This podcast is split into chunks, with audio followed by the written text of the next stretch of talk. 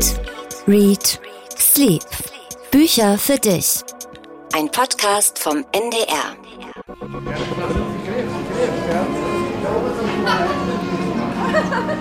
Mit verbundenen Augen habe ich dich, Jan, in eine europäische Hauptstadt entführt. Ahnst du schon, wo wir sind?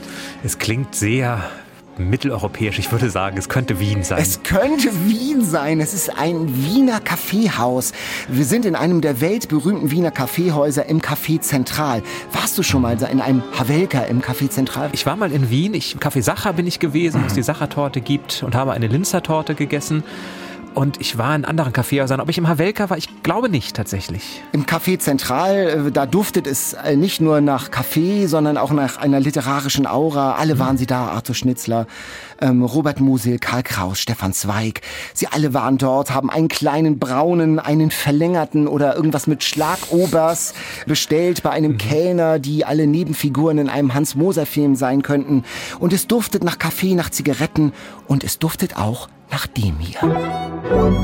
Die literarische Vorspeise. Es duftet nach mm. Topfkuchen, ein Quarkkuchen, ein typischer Wiener Kaffeehauskuchen der wirklich duftet. Der steht hier vor mir und da sind Mandeln drauf, mhm. meine Walnüsse zu erkennen, auch, Himbeeren genau. oder Brombeeren, mhm. zumindest Waldbeeren und eben dieser Quark-Topfkuchen, der einem ja. wirklich in die Nase steigt. Also dazu jetzt ein kleiner Brauner oder so ein Einspänner, das wäre schön. Das hat meine Kaffeemaschine jetzt nicht hergegeben. Also ich habe nicht den Eindruck, dass dieser Quarkkuchen sehr trocken wäre. Also mhm. es müsste, glaube ich, auch ohne Kaffee gehen. Probieren wir mal. Na, zu viel Kaffee ja. ist ja auch ungesund. Also lieber mehr mhm. Kuchen.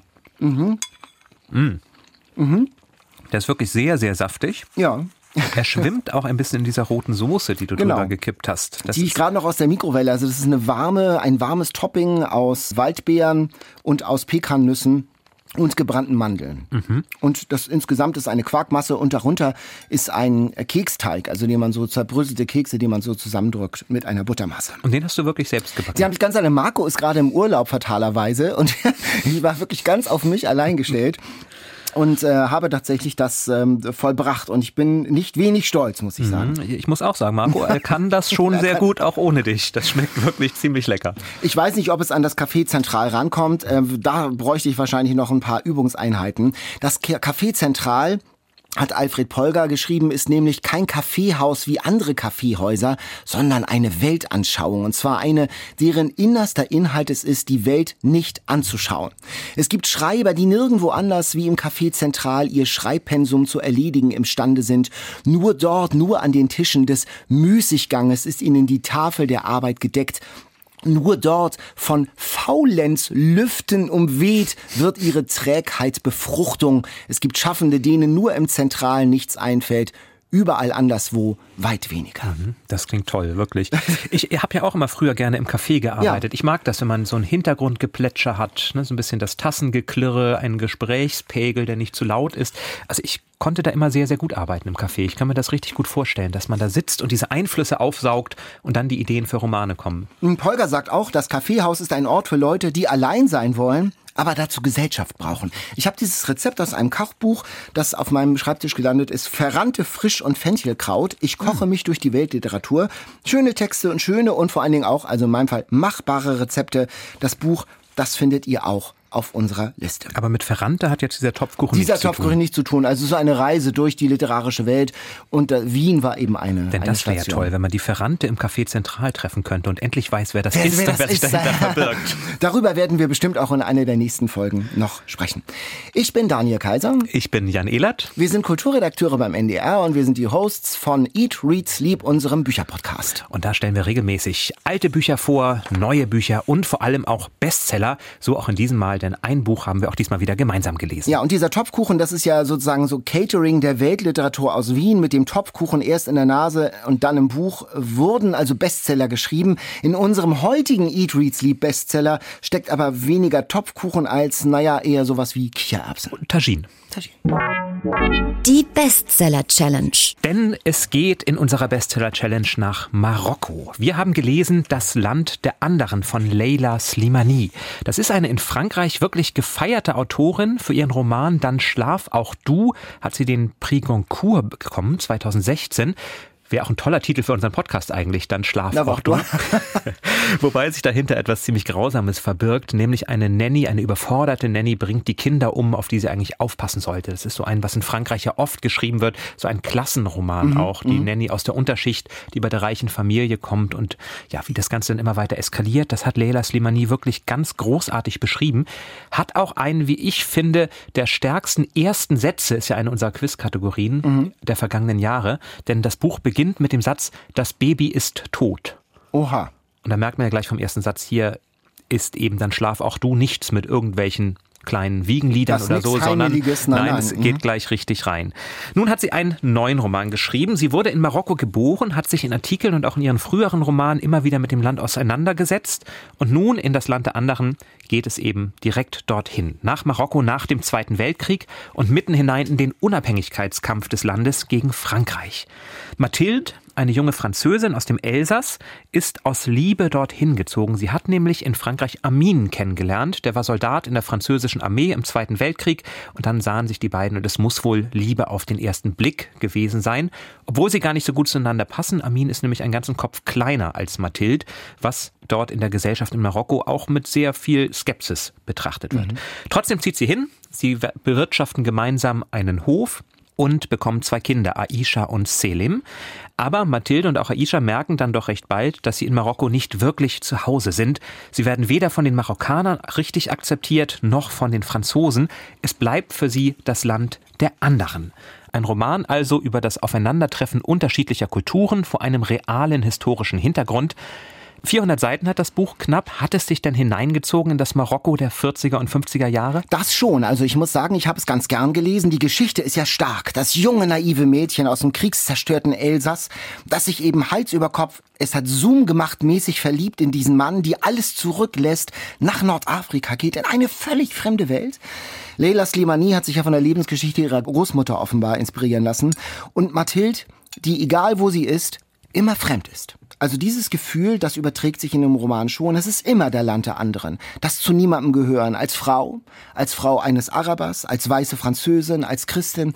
Die Herausforderung von Multikulti mal nicht geschildert aus der Sicht sozusagen aus den Banlieues von Paris, mhm. sondern mal aus Marokko, aus einer anderen Perspektive, aus einer marokkanischen Provinz der 40er, 50er Jahre. Aber so richtig gepackt mhm. hat es mich nicht. Und ich habe mich gefragt, warum. Mhm.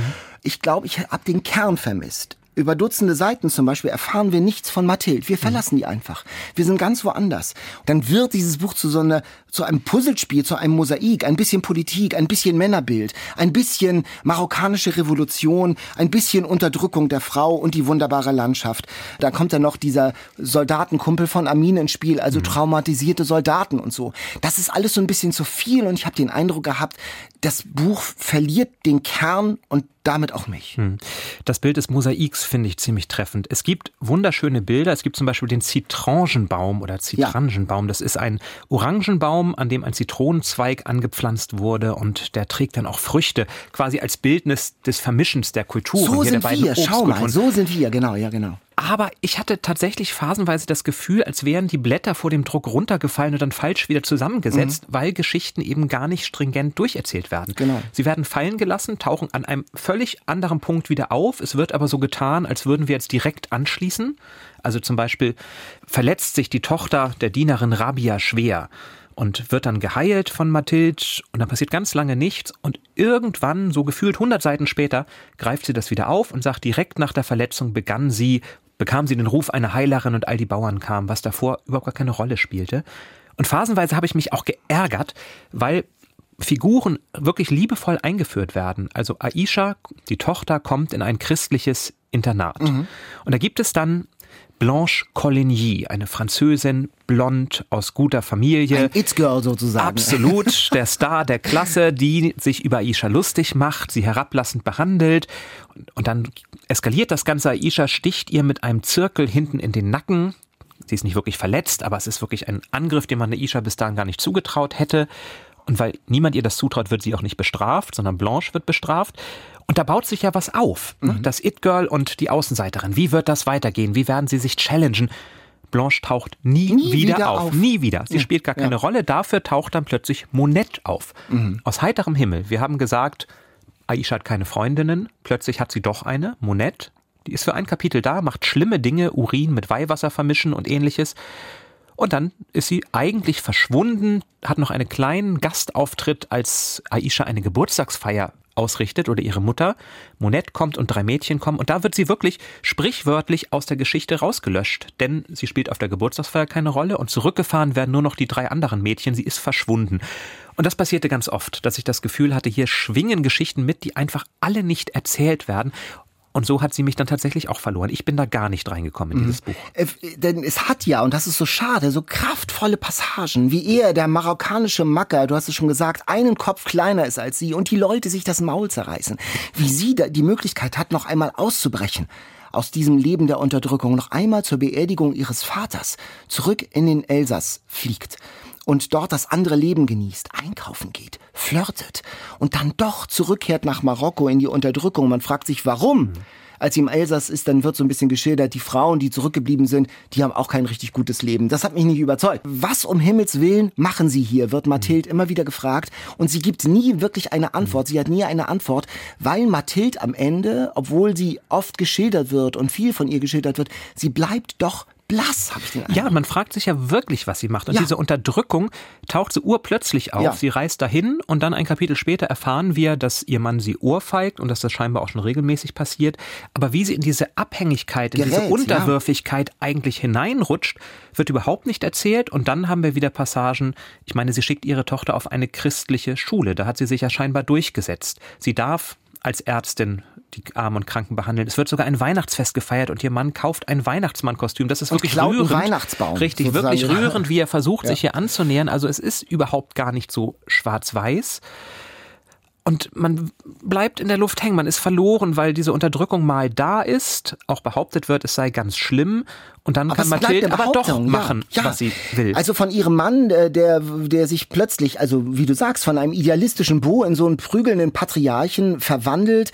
Ähm, dazu ist das nicht ausreichend genug beleuchtet und erzählt. Um das ganz große Fass aufzumachen, waren diese 380 Seiten oder fast 400 dann doch nicht genug. Mhm. Gleichzeitig ist es eben nicht so, dass ich äh, den Eindruck gehabt hätte, dass das Buch zu kurz gewesen wäre. nein, also nein, nein. Aber mich hat es, muss ich jetzt auch mal sagen, mich hat es phasenweise wirklich angeekelt ekelt, weil oh. ich es doch sehr vulgär fand an vielen Stellen. Also wenn sich Mathilde in einem Rückblick in, den, in einen Schützengraben flüchtet vor einem Luftangriff und sie presst die Schenkel zusammen, dass sie fast einen Orgasmus bekommt.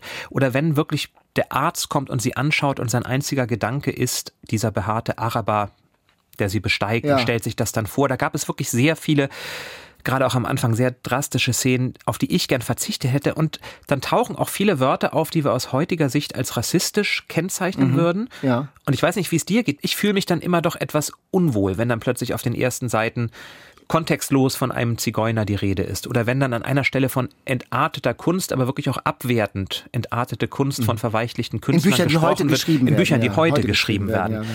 da, da schüttelt es mich und da denke ich, das möchte ich eigentlich nicht lesen. Also gerade diese sexuellen Passagen, die fand ich eigentlich ganz erhellend, weil das mir von der Autonomie dieser Frau und von dem Autonomiewunsch erzählt hat. Also die sexuelle Selbstbestimmung. Also wenn sie in diesem Schützengraben äh, liegt und sexuelle Erlebnisse und Fantasien in diesem Abgrund des Krieges hat. Das fand ich schon erhellend, das hat mich nicht so abgestoßen, aber insgesamt gab es in dieser Hinsicht schon Unwuchten, das habe ich auch so empfunden. Also für mich keine lebensverändernde Lektüre, durchaus, um was Positives zu sagen, ein interessanter, auch sinnlicher Einblick in eine Zeit, in eine Region, die mir fremd ist, wirklich in ein Land der anderen, aber frag mich bitte in einem Jahr nicht mehr nach dem Namen der Protagonistin. Nein, und das Land der anderen bleibt aber auch für mich das Land der, der anderen. anderen. Ich fremd, habe ja. eigentlich fast nichts über Marokko erfahren. Das wird angedeutet, wenn man nichts weiß, wenn man sich dann nicht parallel mit Wikipedia oder anderen Seiten schlau macht, was da in Marokko eigentlich passiert, dann ist man doch ziemlich alleingelassen. Durchwachsene Bilanz eigentlich an dieses Bestsellers. Äh, erstaunlich, dass es so erfolgreich ist, dieses Buch. Ja, wirklich erstaunlich. Mhm. Aber gut. Leila Slimani, das Land der anderen, aus dem Französischen von Amélie Thoma, bei Luchterhand erschienen, knapp 380 Seiten. Was hast du denn noch diese Woche gelesen, Jan? Ich habe ein wirklich tolles Buch gelesen, das ich mitgebracht habe. Mhm. Im Wasser sind wir schwerelos von einem deutsch-polnischen Autor oh. Tomasz Jedrowski. Ich hoffe, mhm. ich spreche ihn richtig aus. Zumindest den deutschen Titel kann ich aussprechen. Im Wasser sind wir schwerelos. Mhm. Er ist in Bremen, bei Bremen aufgewachsen. Und ich habe es auch mitgebracht als Nachklapp vielleicht zu der Debatte um die Regenbogenbeleuchtung am Münchner Stadion, ah. die ja in den mhm. vergangenen Wochen so heftig diskutiert und debattiert wurde. Denn im Mittelpunkt von diesem Buch steht eine schwule Liebesgeschichte die im Rückblick erzählt wird und was dich besonders freuen wird, vielleicht auch ganz zu Beginn liest der Protagonist Quo Vadis. Ah, also, Petronius erwachte. Richtig. Super, ja, toll. Aber es geht auch viel um polnische Literatur, mhm. also Wisława Szymborska. Richard Kapuczynski, all ja. die haben, äh, kommen auch mal vor als literarische Kulisse. Aber im Mittelpunkt steht eben zum einen wirklich diese Liebe zwischen Ludwig und Janusz.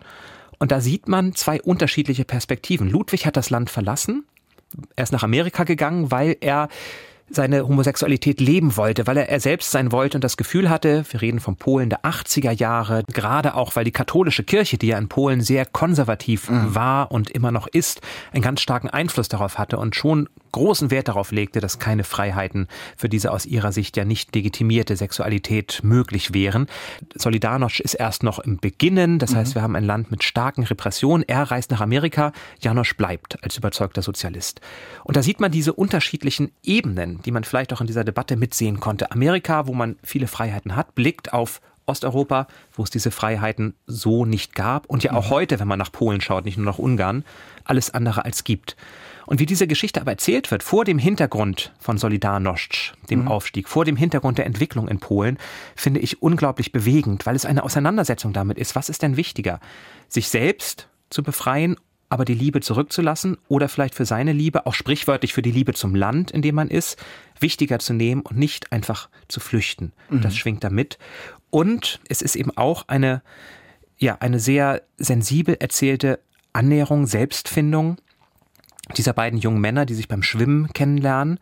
In Polen dann. In Polen ja. Mhm. tatsächlich, in der Nähe von Warschau, wo sie beide studieren, die im Rückblick zwar erzählt wird, aber sehr, sehr feinfühlig vor diesem Hintergrund. Und dieses Symbol des Wassers ganz toll ist, weil sie schwimmen im Wasser, aber im Wasser kann man sich eben auch treiben lassen, mit dem Strom schwimmen, was Janusz eine ganze Zeit lang tut. Man kann im Wasser ertrinken. Also da gibt's ganz viele tolle, tolle Bilder, die er gefunden hat. Ja, ein sehr starkes Buch, was eben auch zeigt, was Literatur, finde ich, viel besser kann, als irgendetwas in Regenbogenfarben einzufärben, nämlich wirklich in diese Perspektiven einzutauchen, in mhm. diese schwule Liebesgeschichte einzutauchen und festzustellen, dass da die, ja, dass die Gefühle, dass der Schmerz so groß sind, dass man sich mit ihnen in jedem Fall identifizieren kann, ob man jetzt homosexuell ist oder nicht. Da bekommt der Regenbogen sozusagen nochmal Schattierung auch, ja? Der ja also richtig. der ja auch quasi aus Wasser ist, wenn aus man so will. Wasser ja, spielt auch ja, eine ja. Rolle. Und äh, es gab ein Buch, was bei mir diesen Perspektiv Öffner gespielt hat. Das war Giovannis Zimmer von James Baldwin mhm. über eine homosexuelle Liebe in Paris der 50er, glaube ich.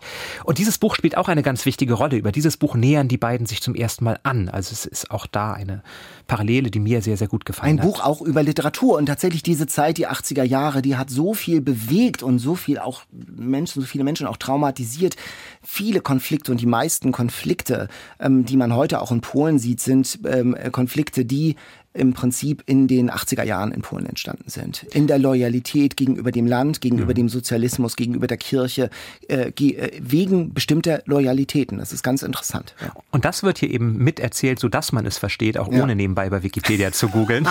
Deswegen für mich eine ganz, eine ganz klare Empfehlung. Thomas Jedrowski oder Jendrowski, Im Wasser sind wir schwerelos bei Hoffmann und Kampe erschienen. Wasser spielt auch in dem Buch eine Rolle, das ich mitgebracht habe. Ich habe so in einigen Büchern rumgelesen und äh, habe gesagt, ah, es hat bei keinem so richtig Klick gemacht, dass ich dachte, das ist was für Eat, Read, Sleep.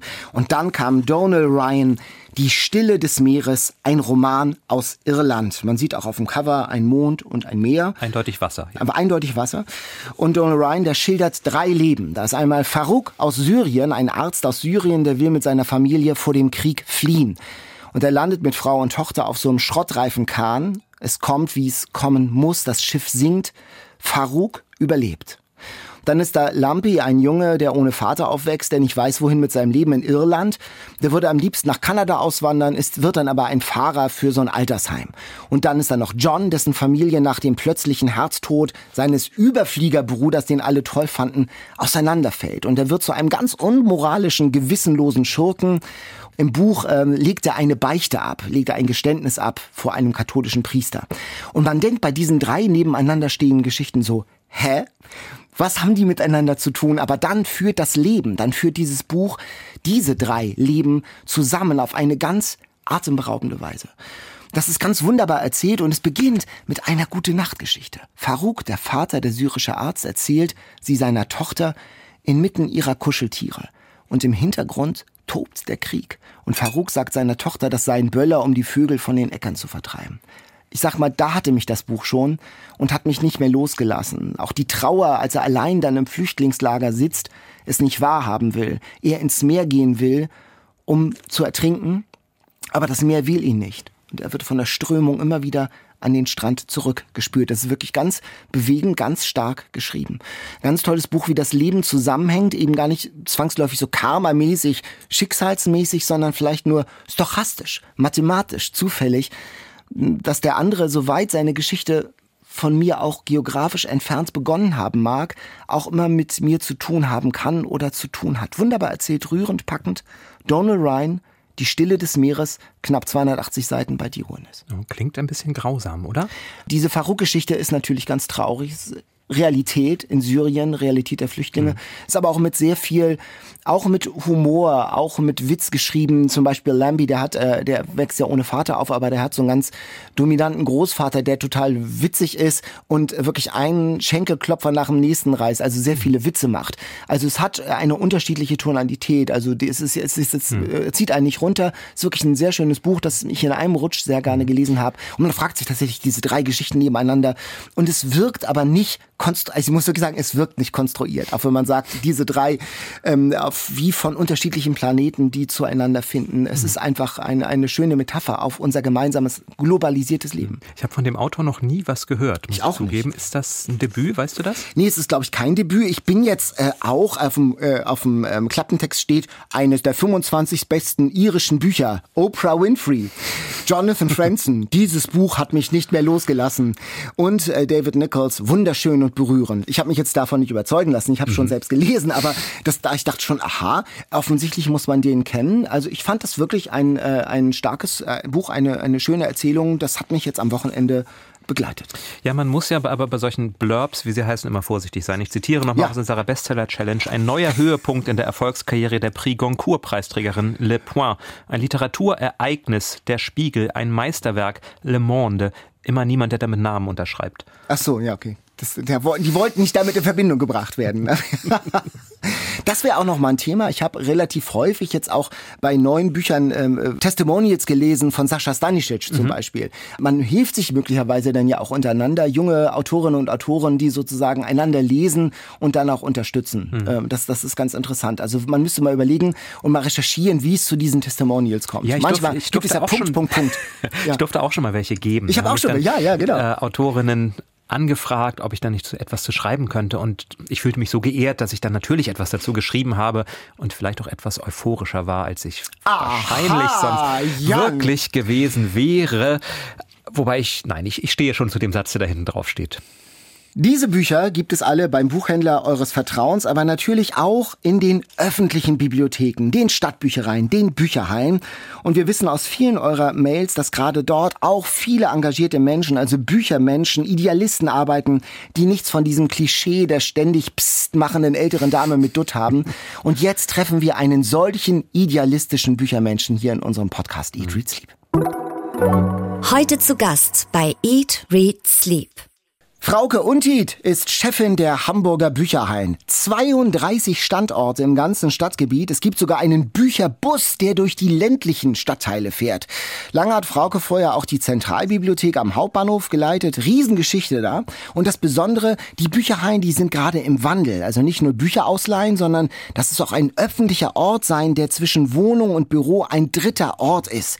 Also insgesamt ein riesen Bücherkonzern, kann man sagen. Und Frauke ist uns jetzt jetzt übers Internet zugeschaltet. Hallo Frauke. Hallo, ich muss gleich korrigieren, wir Na. haben zwei Busse. Zwei Busse sogar, hm. oha. Also noch mehr.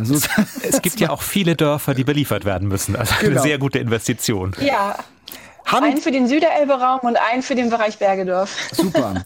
Haben die Leute denn während der Pandemie mehr und anders gelesen? Die Leute haben auf jeden Fall fast genauso viel gelesen wie sonst auch und ähm, waren ich, ich habe schon mal gesagt, es ist wie Bibliothek der 80er. Reinkommen, abschmeißen, ähm, sich umgucken und dann wieder neue Sachen mitnehmen und verschwinden. Ähm, unsere Ausleihzahlen sind fast gar nicht zurückgegangen. Mhm. Wenn du jetzt aber sagst Bibliothek der 80er, dann kommen bei mir Bilder meiner Bibliothek in den Kopf, wo man sich mhm. nur reintrauen durfte, wenn man doch sehr leise war und tatsächlich das Fräulein hinter dem Schalter auch mal laut gezischt hat, wenn wir uns zu laut unterhalten haben. Ist das immer noch so? ja, wo man dann auch noch seine Finger vorzeigen musste, ob sie wirklich sauber waren, wenn man an die Bücher wollte. Ne? Mhm.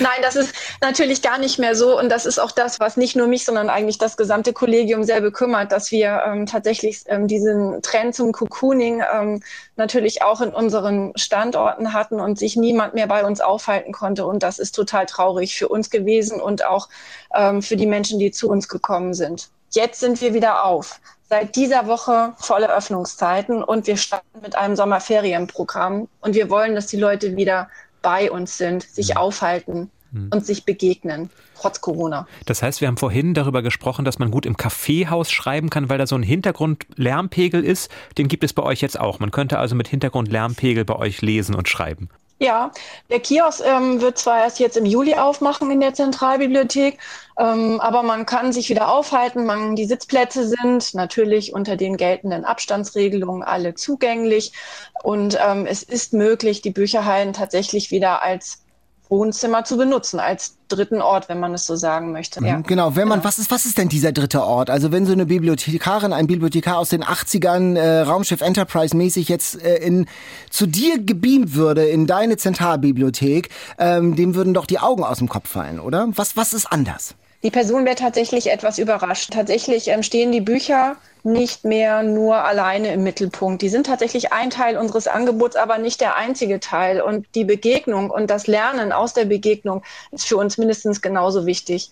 Und der dritte Ort, das ist der Ort, den man aufsucht, wenn man nicht zu Hause und nicht auf der Arbeit oder in der Schule ist.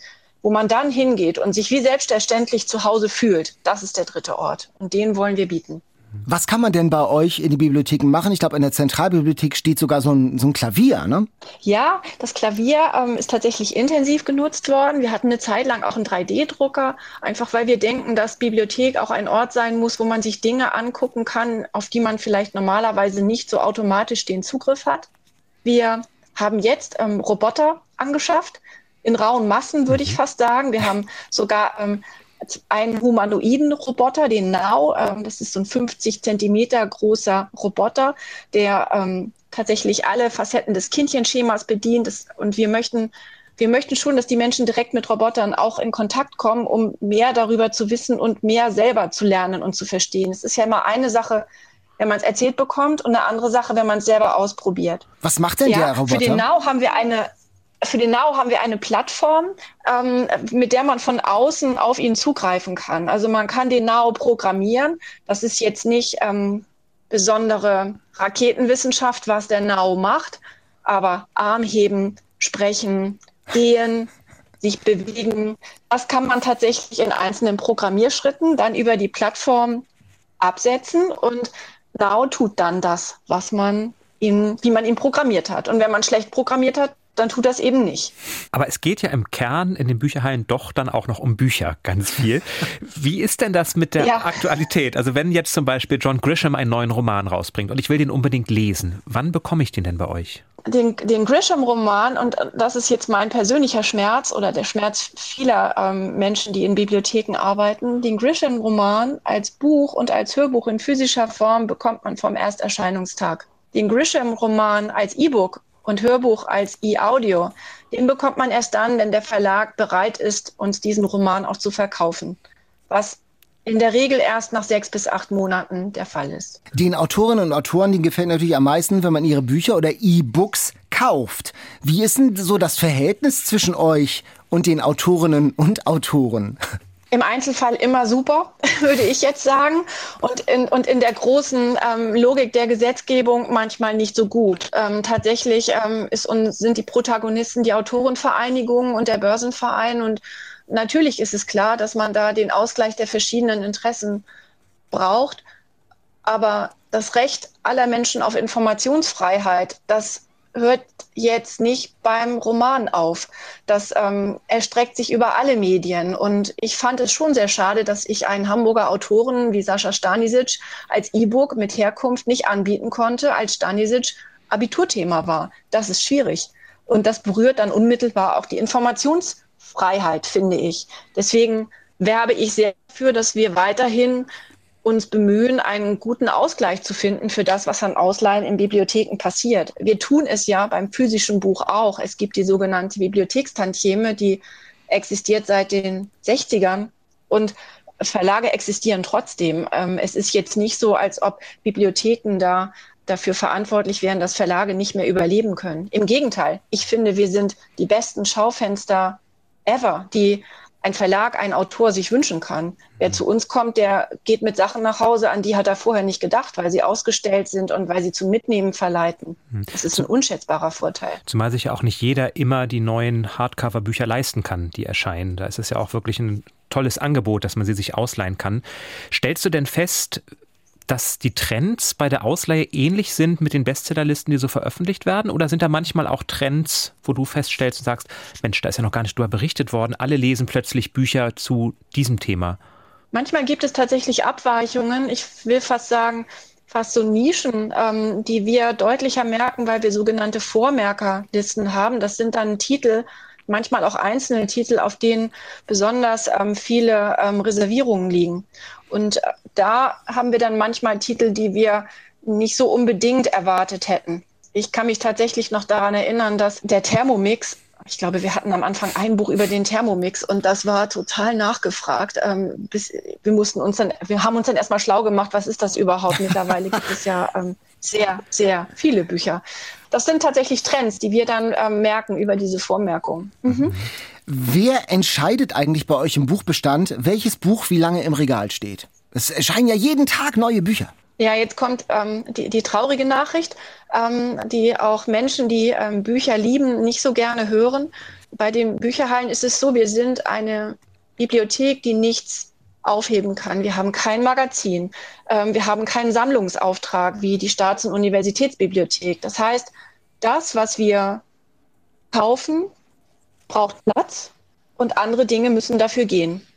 Und das bedeutet, dass wir jedes Jahr so viel wegschmeißen müssen, wie wir neu mhm. kaufen, weil wir nicht mehr Platz haben.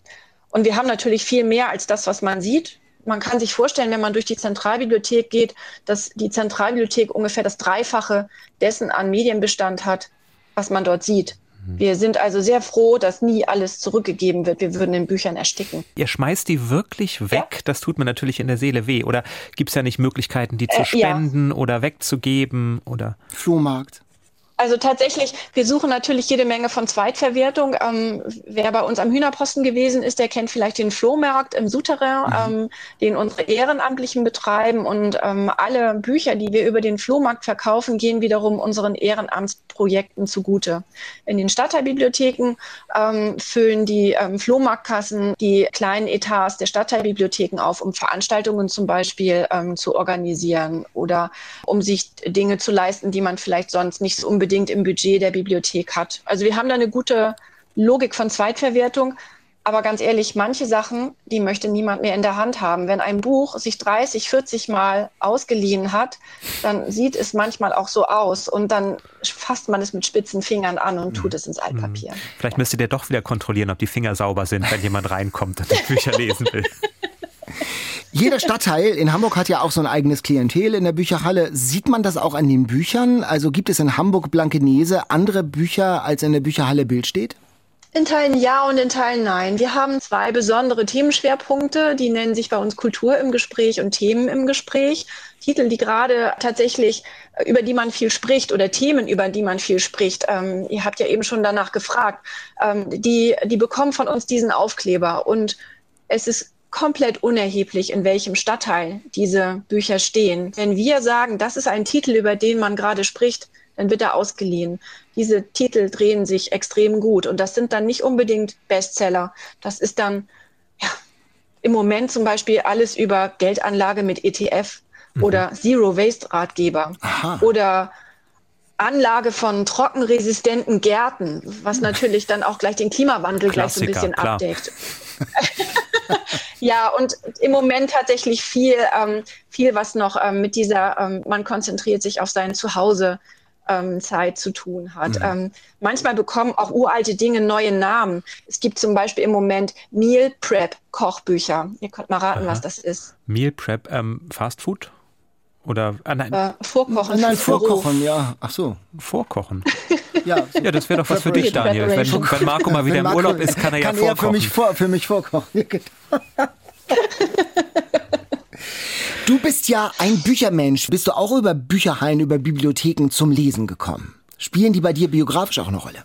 Also ich habe tatsächlich ähm, eine, eine, eine klassische ähm, Lesekarriere gemacht. Ich bin in Schleswig-Holstein groß geworden und der Bücherbus der Büchereizentrale Schleswig-Holstein kam alle drei Wochen auf dem Parkplatz vor den ähm, Dorfgasthof gefahren und ich ähm, habe säckeweise ähm, ähm, Bücher abgeschleppt, auch viele, viele Comics. Ähm, ich, ich habe Comics geliebt und ähm, und dann gab es diesen ähm, folgenreichen Besuch beim Besuchs, ähm, Berufsberater. Und dort hat man mir gesagt, ach, Sie lesen gerne, dann werden Sie doch Bibliothekarin. Was nicht die beste Voraussetzung ist, um Bibliothekarin zu werden, denn ich, ich kann natürlich nicht alles lesen, was wir kaufen. Ich habe ja noch ein bisschen was anderes zu tun aber ein Interesse am Buch ähm, spielt schon eine gewisse Rolle. Ja. ja, und du kannst natürlich auch alle Bücher, die du gern lesen möchtest, einfach bestellen für die Bibliothek. Also ein kleiner Vorteil ist es dann schon, wenn man gerne liest. Ich habe da keine Macht. Die Macht hat das Lektorat und ich bin auch nicht diejenige, die den Bestandsaufbau da ähm, beeinflusst. Ähm, aber ich freue mich natürlich, wenn etwas, was mich interessiert, schon seit Monaten bei uns ähm, im Bestand ist, ähm, weil die Kollegin oder der Kollege ähm, aus dem Lektorat natürlich schon viel früher drauf gekommen ist, dass das was Interessantes sein könnte. Mein Schmerz ist natürlich, das, was ich gerne lese, natürlich nicht immer nur brandaktuell ist. Und da geht es mir dann wahrscheinlich wie ähm, Menschen, die uns auch nutzen, ähm, dass das, was man dann gerne nochmal lesen würde, dann schon nicht mehr im Bestand ist. Also die, ja, die trockenresistenten Gärten, die trockenresistenten Gärten, ja. die hast du aber schon gelesen, oder? Die habe ich tatsächlich nicht gelesen, aber ähm, gerade im Romanbereich, ähm, das, was mir die Kollegen vorgeschlagen haben, da habe ich festgestellt, dass das, was tatsächlich im Trend war, ähm, auch auf meiner Leseliste gestanden Nämlich? hat. Ähm, Harvey habe ich zum Beispiel von Helen MacDonald, ist ja jetzt auch mhm. schon ein paar Jahre alt und sie hat ja mittlerweile auch neuere Titel geschrieben. Und es ist wohl so, dass im Moment ziemlich viele von diesen ähm, Titeln erscheinen, ähm, wo die Grenze zwischen Roman und Sachbuch so ein kleines bisschen aufgelöst wird. Ich habe mich jetzt gerade komplett ähm, verlesen, deswegen ähm, war ich hier auch fast ein bisschen spät. Das Evangelium der Aale von Patrick ah, Svensson, kennt ihr das? Ja. Total faszinierend, finde ich. Ich habe erst mal nachgeschlagen, wo dieser Gossersee ist. ähm, Finde ich super.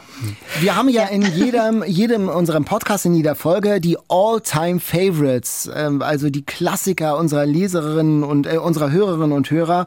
Ähm, das könnt ihr ja statistisch auch erfassen. Was sind denn die All-Time-Favorites der Hamburger Bücherhallen? Es ist tatsächlich so, dass Eat, Pray, Love, ah. was ja prima zum Titel eures Podcasts passt. Es wird regelmäßig nachgekauft, weil es dauernd verlesen ist.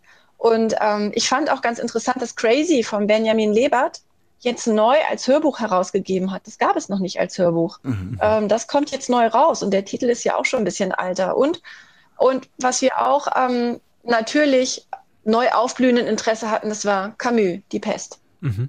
Was dann ja überall ausverkauft war, aber bei euch hat man es noch bekommen in der Zeit. Oder war die Vormerkliste so lang, dass man da auch Monate warten musste? Ja, wir legen natürlich Wert darauf, dass die Klassiker bei uns relativ gut und schnell zur Verfügung stehen. Deswegen hätte man wahrscheinlich Camus bei uns schneller bekommen können als in einer Buchhandlung. Ja. Mit diesem ganzen umfassenden Angebot, wenn du so in euer Foyer schaust, wer kommt denn zu euch? Es kommen alle. Und das ist auch das, was wir wollen. Es kommen sehr, sehr viele Familien mit Kindern. Ich freue mich auch sehr, dass wir ab dem 5. September auch die Zentralbibliothek sonntags öffnen können mit einem Pilotprojekt über die BKM gefördert, die Behörde für Kultur und Medien. Es kommen aber auch ähm, sehr, sehr viele Alleinstehende oder ähm, Mensch, Menschen, die alleine sind. Bibliothek ist ein guter Ort, um gemeinsam einsam zu sein, wenn man das möchte. Es kommen ähm, Unmengen von Schülern normalerweise und Studierenden, die sich mit Chipstüten und Colaflaschen normalerweise an Tischen niederlassen und gemeinsam lernen, gemeinsam ihre ähm, Projekte vorantreiben. Und wir haben auch ganz viele von uns gar nicht gesteuerte ähm, bilaterale Treffen. Ähm, da kommt dann zum Beispiel ein Rentner und gibt einer jungen Muslima ähm, Sprachnachhilfe oder erklärt Behördenbriefe. Das ist nichts, was wir steuern, aber das passiert einfach. Wenn man durch die Bibliothek geht, dann sieht man, ähm, dass wir ein Treffpunkt sind. Und für mich ist sehr wichtig, dass tatsächlich diese vielen verschiedenen Menschen zu uns kommen, ähm, weil das auch bedeutet, dass wir stigmafrei sind. Zu uns kann jeder kommen. Es ist absolut legitim, in die Bibliothek zu kommen und sich dort aufzuhalten. Sogar mit Chips, Tüten und Cola. Ich muss zugeben, so schön ich die Idee finde, irgendwas zieht sich mir da doch immer zusammen, wenn ich das höre. Das ist okay. Frauke, vielen Dank und viel Erfolg äh, auf diesem Weg weiterhin mit der Bibliothek 2.0, mit diesem spannenden dritten Ort. Ja, und danke vor allem für das tolle Angebot, was ihr macht, das eben viele, viele Menschen zum Lesen bringt und auch zusammenführt, um über Literatur zu reden. Das ist wirklich super. Ich bedanke mich sehr für die Einladung. Es hat mich sehr gefreut, mit euch zu plauschen. Und dann viel Spaß beim Evangelium der Aale. Das geht noch sehr spannend weiter. Tschüss. Danke. Tschüss. Tschüss. Ja, die Bibliothek, die Bücherhallen wirklich als Kaffeehaus sozusagen. Also der Ort, wo man gemeinsam einsam sein kann. Fand ich einen schönen, schönen Satz. Finde ich total schön. Was ich aber spannend fand, wir haben sie ja gerade im Video gesehen, Ja. da standen im Hintergrund bei ihr zu Hause so alte Karteikästen. Und die kenne ich noch aus der Bibliothek meiner Kindheit, diese Schlagwortkataloge, wo man dann immer reinblättern konnte. Das ist aber doch eher die Bibliothek der 80er oder der maximal früh 90er, ne? Maximal 80er, also früh, also das waren ja noch mit Holz, äh, mit Holzschubladen, also das war schon wirklich oldschool. Hm, Aber immer spannend, weil man in diesen Schlagwortregistern plötzlich ganz neue Dinge gefunden hat und einfach zu einem Thema gleich alles finden konnte. Also ich habe da ganz spannende Bücher rausgezogen, die ich sonst wahrscheinlich nie gelesen hätte. Aber wie viel Geld von meinem Taschengeld ich bezahlen musste, weil ich die Bücher immer zu spät zurückgegeben habe. Oh, das war wirklich, also es waren schon nennenswerte Beträge, muss ich sagen. Ja, ich habe auch immer noch diese Sorge, dass ich bei einem Umzug mal ein Buch finde, was ich vielleicht doch noch abgeben müsste. Der Albtraum eines Büchermenschen. Nutzt du jetzt eigentlich noch Bibliotheken? ähm, ich habe eine Karte tatsächlich, aber ich nutze sie nicht. Ich, das ist bei mir so, ich habe ganz gern eigene Bücher. Also ich habe sie dann, ich kaufe sie dann, versuche sie nach Möglichkeit dann selbst zu kaufen und selbst in der Hand zu haben, weil ich durchaus ja mal die Tendenz habe, im Affekt ein Eselsohr reinzumachen. Und äh, das will ich ja nicht in ein geliehenes Buch. Dann lieber Colaflecken. Dann lieber Die All-Time Favorites. Ich habe, ich will nicht sagen meine Liebe zu, aber mein gesteigertes Interesse an Briefromanen entdeckt. also insofern hat Eat, Read, Sleep jetzt meinen Horizont erweitert. Gleich mehrere von euch haben uns Deine Juliet vorgeschlagen. England kurz nach dem Krieg. Eine junge Autorin soll einen Zeitungsartikel schreiben und kommt, kommt in Kontakt mit Menschen auf der Kanalinsel Guernsey. Die war von den Deutschen im Krieg besetzt. England ja nicht, aber die Kanalinseln schon. Und in dieser Zeit der Besatzung entstand dort ein Buchclub, The Guernsey Literary and Potato Peel Pie Society, also der Literatur- und Kartoffelschalenauflauf-Club. Äh, schön, dass du den nicht gekocht hast Ja, heute. das hätte mich, ich weiß nicht, ob es mich äh, überfordert hätte, aber mir schien irgendwie dann doch für den heutigen Tag irgendwie ein Wiener Kaffeehaus, Kopf, Topfkuchen die bessere Wahl. Ähm, aus, Kat- ein Auflauf aus Kartoffelschalen. Das hat ähm, mich doch jetzt etwas ähm, skeptisch noch zurückgelassen. Aber in diesem Buchclub gibt's völlig unterschiedliche Menschen, die sich treffen, um über unterschiedlichste Bücher zu sprechen. Also Menschen, die zusammenkommen, die essen, äh, ohne studierte Literaturwissenschaftler zu sein, zwangsläufig, von Leseerlebnissen berichten und die schreiben, wie Literatur in ihrem Leben das Leben zum Klingen bringt. Und die sind so ein bisschen wie wir, habe ich gedacht. Ich hatte so richtige Aha-Momente. Auch sie reden über Sturmhöhe, natürlich. Auch sie streiten über... mögen's. Nein, nein, nein, nein, nein, nein. Und sie streiten über Jane Austen. Und auch sie erfreuen sich am Essen. Es ist wirklich so wie ein programmatisches Buch für Eat, Read, Sleep. Es gab uns sozusagen schon Anfang der 40er Jahre auf den, auf, auf Guernsey, auf den, auf, auf den Kanalinseln. Wunderbar. Und diese Geschichte ist erzählt in Briefen, die geschrieben wurden, in Telegrammen oder in unter der Tür durchgeschobenen Notizen. Ähm, da schreiben sich Juliet und ihr Verleger, ähm, da schreiben sich Juliet und die Menschen äh, auf Guernsey und äh, Brief für Brief wird aufgeblättert. Immer eine neue, wirklich auch spannende Facette dieser Besatzungszeit auf Guernsey und aus dem Privat- und Liebesleben von Juliet.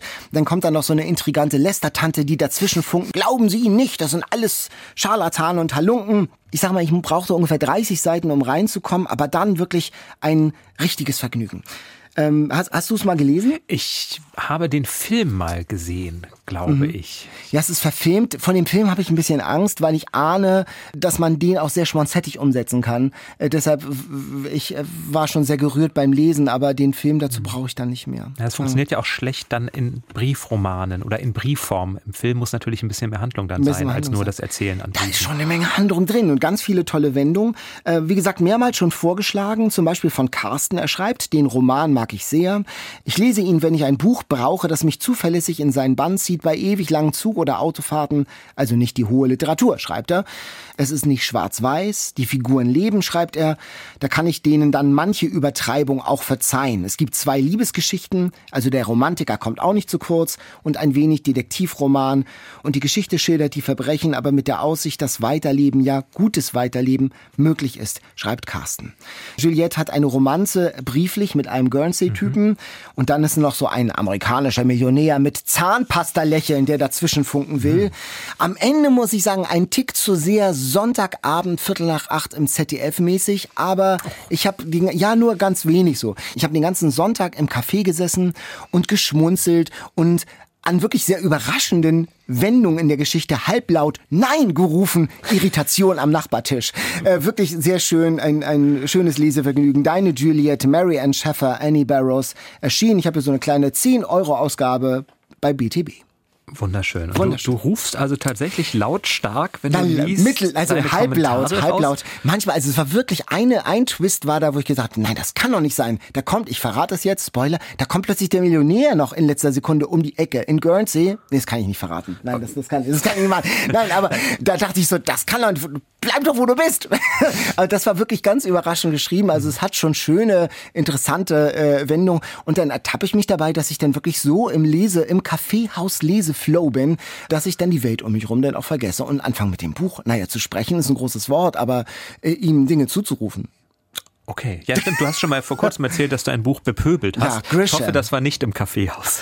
Ausgerechnet nach Grisham fragst du, Frauke Untied aus. Äh, wann kommt denn der neue Grisham? Das ist ja nun ein Buch, das wir nicht gerade empfohlen haben.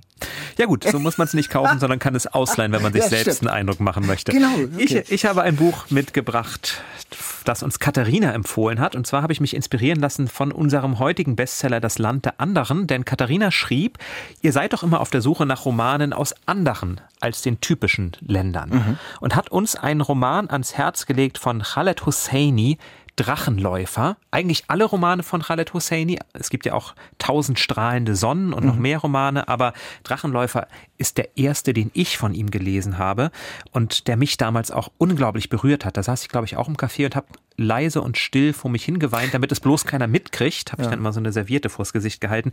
Weil sie sagt, diese Romane, die schaffen einen unheimlich wertvollen und eindrucksvollen Zugang in das Leben in Afghanistan und sie findet sie deshalb sehr, sehr lesenswert. Und Afghanistan ist ja tatsächlich ein Land, über das wir relativ wenig wissen. Nur aus, aus der Tagesschau. Nur aus der Tagesschau. Und das sind dann oft sehr schlechte Nachrichten, ja. die man von da hört. Und in Drachenläufer bin ich damals eingetaucht ins Kabul zu der Zeit in der 70er, der 80er. Als er noch der als, König herrschte. Als der König ja. noch herrschte, als es noch von der Sowjetrepublik kontrolliert wurde. Und da gibt es ein sehr ungleiches Freundespaar, nämlich Hassan und Amir. Amir stammt aus einer reichen Pashtunen-Familie und Hassan ist der Sohn des Dieners dieser Familie, Ali. Und die beiden freunden sich trotzdem an und äh, spielen zusammen. Und dann passiert es aber, dass Hassan Amir rettet vor einem bösen Schläger, Asef. Er rettet ihn mit seiner Zwille, mit seiner Steinschleuder. Und Amir kann diese Scham nicht überwinden, weil Hassan dafür grausam bestraft wird von Asef und Amir sieht das, ist aber zu feige, seinem Freund zu Hilfe zu eilen. Und weil er diese Scham nicht überwinden kann, bezichtigt er dann Hassan eines Verbrechens, sodass Hassan und sein Onkel das Haus verlassen müssen. Also die Freundschaft zerbricht zunächst daran, dass er sich für seinen Freund oder für seine eigene Schwäche schämt, weil mhm. er nicht so Freund sein konnte, wie es gern hätte sein wollen. Und da gehen die Lebensgeschichten auseinander. Amir geht nach Amerika, Hassan bleibt in Afghanistan und Pakistan und dann kommt irgendwann ein Hilferuf, weil Hassans Sohn äh, in einem Waisenhaus ist und Amir hofft, ihn vielleicht retten zu können oder ihm ein besseres Leben bieten zu können. Und so steigt man wirklich ein in eine ganz lange Geschichte eines für uns sehr unverständlichen Landes, in eine wirklich herzergreifende Freundschaft, wo dann auch ein paar überraschende Wendungen noch mit drin sind. Und es hat mir dieses Land näher gebracht, aber auch unabhängig von dem Land, diese beiden Personen, Amir und Hassan, das ist einfach nur ergreifend zu verfolgen, wie aus diesen beiden jungen Männer werden und wie diese Freundschaft oder dieses Leben, diese Startbedingungen, die ungleichen von Anfang an, diese Freundschaft und das Leben der beiden prägen die mhm. ganze Zeit. Also ein unglaublich tolles Buch. Ich habe es auch gelesen vor einigen Jahren, als es in Deutschland rauskam. Und ich habe es, als du mir sagtest, dass du es mitbringst, heute nochmal zur Hand genommen. Und ich bin sofort eingetaucht und war wieder sofort drin. Es ist ein so wunderbares Buch. Die Beziehung dieser beiden ist so, so toll beschrieben. Auch diese, die Reflexion des, äh, des Erwachsenenarmee dann auch in der Rahmenhandlung. Es ist wirklich äh, ganz, wirklich herzergreifend. Ich hätte auch im Café zum einem Taschentuch gegriffen. Es ist wirklich ganz emotional und schön geschrieben. Und wie du sagst, dieses Eintauchen in diese uns fremde Welt. Aber da kann sich Leila Slimani noch eine oder zwei Scheiben von abschneiden. So, so kann man das, so macht man das, so beschreibt man das, so taucht man ein, ohne dass man noch Wikipedia-Artikel zu Rate ziehen muss, sondern da bekommt man ein Gefühl für ein Leben in einer anderen Welt, in einer fremden Welt. Richtig, deswegen ist Khaled Hosseinis Buch ja auch noch Jahre danach immer wieder Bestseller, war vor kurzem, also tatsächlich mehr als sagen wir mal, acht Jahre nach seinem Erscheinen in China auf Platz eins der Bestsellerlisten. Das hat mich unglaublich fasziniert. In 34 Länder übersetzt, immer wieder, also man findet das zuverlässig, wahrscheinlich auch in den Bücherhallen, aber auch in Buchhandlungen als Klassiker. Das muss man bei anderen Bestsellern erstmal abwarten, ob es die da so lange geben wird. Mhm. Wirklich völlig zu Recht wieder in Erinnerung gerufen von Katharina. Vielen Dank dafür, für dieses Buch und für diesen Blick in das Land der anderen, in diesem Fall Afghanistan. Bei allen schönen Büchern, die wir heute dabei hatten, möchte ich mich festlegen, für mich heute das stärkste Buch dieser Podcast-Folge. Das würde ich so unterschreiben, ja. ja.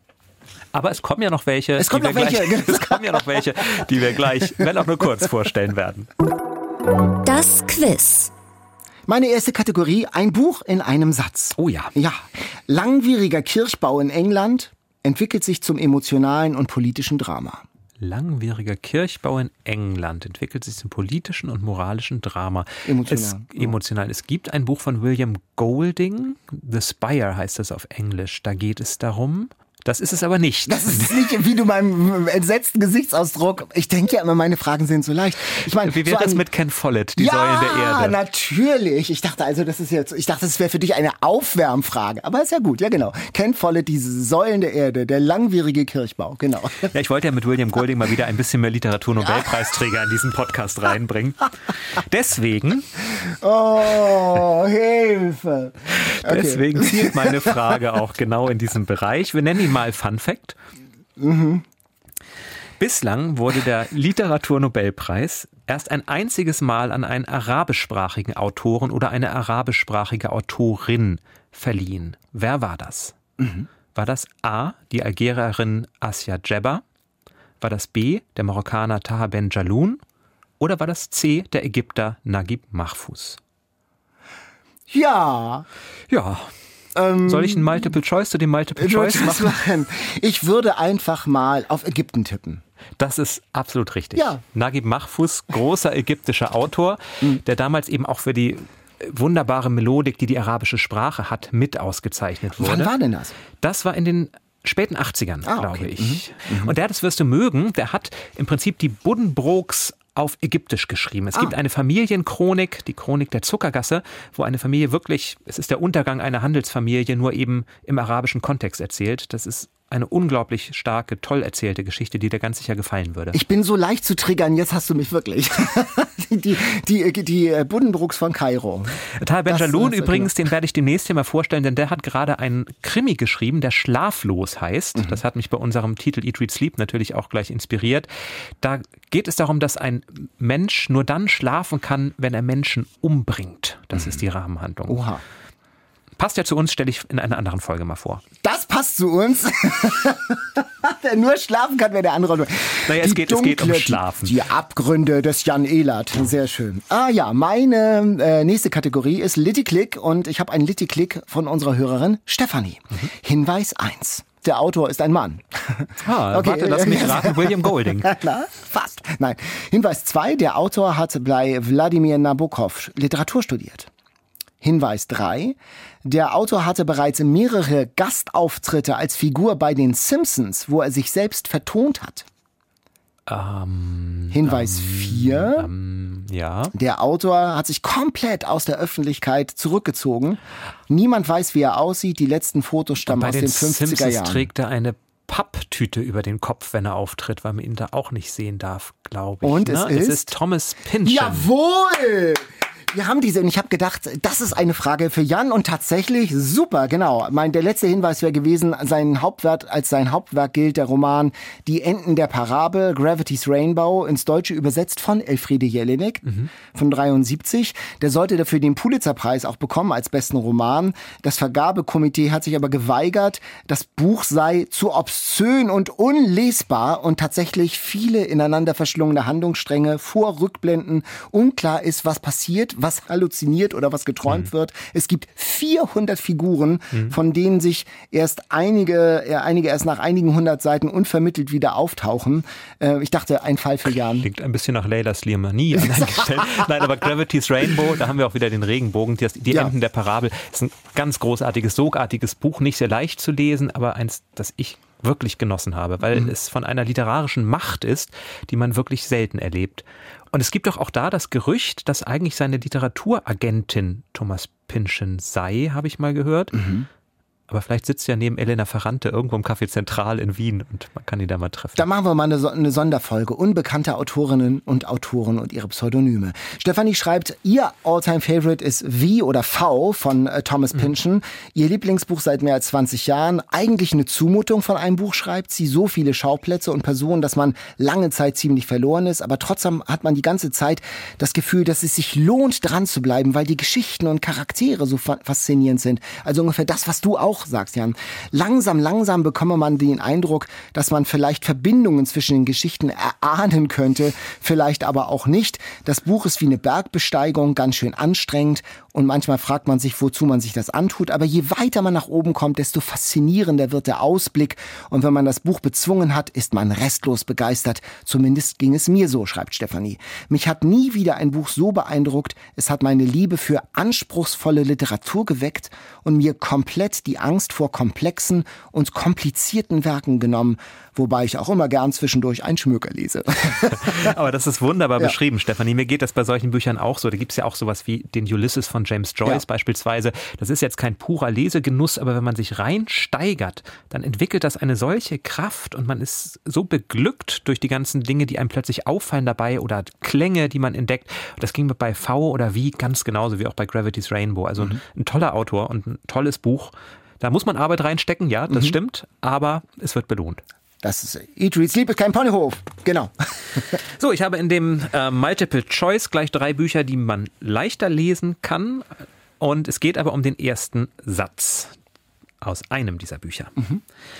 Wer immer Catherine Morland in ihrer Kindheit kannte, hätte nie vermutet, dass sie zur Heldin geboren war. Mhm. Wer immer Catherine Morland in ihrer Kindheit kannte, hätte nie vermutet, dass sie zur Heldin geboren war. Wo also wird Catherine zur Heldin? Ist das A. in die Abtei von Northanger von Jane Austen, mhm. deine Lieblingsautorin, B. in Frankenstein von Mary Shelley mhm. oder C. Dracula von Bram Stoker. Und alle drei, ah. du ahnst es, haben etwas mit Horror zu tun. Mit Horror zu tun. Tja, der Name, sag nochmal, Catherine. Catherine Morland. Catherine Morland? Catherine Morland. Ich muss tatsächlich einfach raten. Bei, bei Dracula klickt es irgendwie nicht. Und ich würde tatsächlich auf Jane Austen tippen. Das ist richtig. Ah, genau. Super. Die Abtei von Northanger ist, ist ja mein persönliches Lieblingsbuch von Jane okay. Austen. Und da geht es um eben jene Catherine, die so viel liest dass sie sich selber wähnt wie eine Heldin in einem Roman. Ah. Sie, sie, ist gar keine Heldin, aber sie glaubt, sie sei eine und es soll ihr bitte alles so passieren, wie es doch den Heldinnen in den von ihr geliebten Schauerromanen mhm. passiert.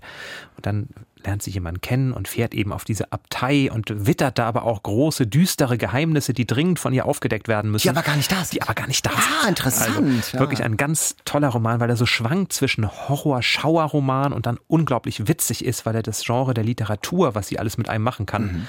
sehr, sehr böse auf die Kippe nimmt, was ja Jane Austen wunderbar kann. Super. Also von mir eine ganz starke Leseempfehlung. Die anderen beiden sind auch toll, Frankenstein und Dracula, aber die Abtei von Northanger wir haben so oft über Jane Austen gesprochen, da musste ich dieses Buch auch Eine andere Facette von Jane Austen. Und super. ein schöner erster ja. Satz, oder? Einer, der ja, doch super. neugierig ja, macht. stimmt.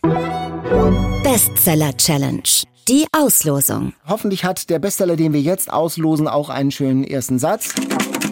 Ich habe unsere Losbox bestückt. Von der Spiegel-Bestsellerliste sind wirklich nur noch drei Titel da. Die anderen sind von der Independent-Bestsellerliste. Alles andere haben wir schon ratzekal weggelesen. Da ist aber doch noch einiges drin, ja. muss man sagen. Gut, dass wir die Independent-Bücherliste mit dabei haben. Alle auch schon aufgeklappt. Gucken wir mal rein. mit geschlossenen Augen. So, dieses hier soll es sein. Ja. als hätte ich es geahnt. Lucinda Riley, die ah. verschwundene Schwester im Goldmann Verlag. Wie viele Seiten hat das gleich? Das steht hier nicht. Hier steht nur der Preis und das ist auf Platz 1 ja. der aktuellen Bestsellerliste ist. Ja, wir freuen uns auf Lucinda Riley. Die übrigens, das sei erwähnt, ja auch in dem Buch Die Sonnenschwester eine unglaublich tolle Auswanderergeschichte erzählt hat. Das Happy Valley in Nigeria. Also auch da erfährt man, wie es ist, wenn Westeuropäerinnen nach Afrika fahren und zwar auch besser. Insofern bin ich sehr gespannt auf die verschwundene Schwester, die wir zur nächsten Folge lesen. Das aber erst in 14 Tagen, denn nachdem wir jetzt ja jede Woche wirklich eine neue Folge Eat, Read, Sleep produziert haben, wechseln wir jetzt doch wieder zurück in den 14-tägigen Rhythmus. Wir langsam. brauchen von dem Jubiläum so ein bisschen Erholung. Oh ja. Wir wissen, dass viele von euch das bedauern, äh, aber andererseits auch einige ganz froh sind, ähm, weil sie dann besser mit dem Lesen hinterherkommen. Uns geht es ja auch so. Also wir kommen ja, wir haben ja auch eine erhebliche Schlagzahl in den letzten ja, 500 Seiten pro Woche ist dann auch immer schon eine Ansage. Aber, aber, aber, nächste Woche gibt es trotzdem eine neue Folge, nämlich wir haben zu unserem Jubiläum noch ein kleines Highlight, quasi eine Art Bonbon aus einem Jahr Read, Sleep. Genau, wir hatten euch ja um Sprachnachrichten gebeten, in denen ihr uns ein bisschen erzählt, was euch an Read, Sleep gefällt, wo ihr uns hört, wie ihr uns hört und so weiter. Und das haben wir jetzt zusammen mit einigen besonderen Highlights aus den vergangenen Folgen zusammengestellt mhm. zu einer Sonderfolge und die werden wir am Freitag in den Podcast-Kanal schicken. Genau, und die nächste reguläre Folge mit Gast und allem drum und dran, wie ihr es kennt, dann wieder am 16. Juli. Mit uns und mit Lucinda Riley. Genau. Jetzt gibt's aber noch ein Stückchen äh, Quark-Topfkuchen mit Wiener Kaffeehausmusik und ich würde tatsächlich noch aus der Kantine einen Kaffee spendieren. Das klingt super. Dann, Mach's gut. Dann verabschieden wir uns und sagen bis zum nächsten Mal. Tschüss. Tschüss. Eat, Read, Sleep. Bücher für dich. Ein Podcast vom NDR.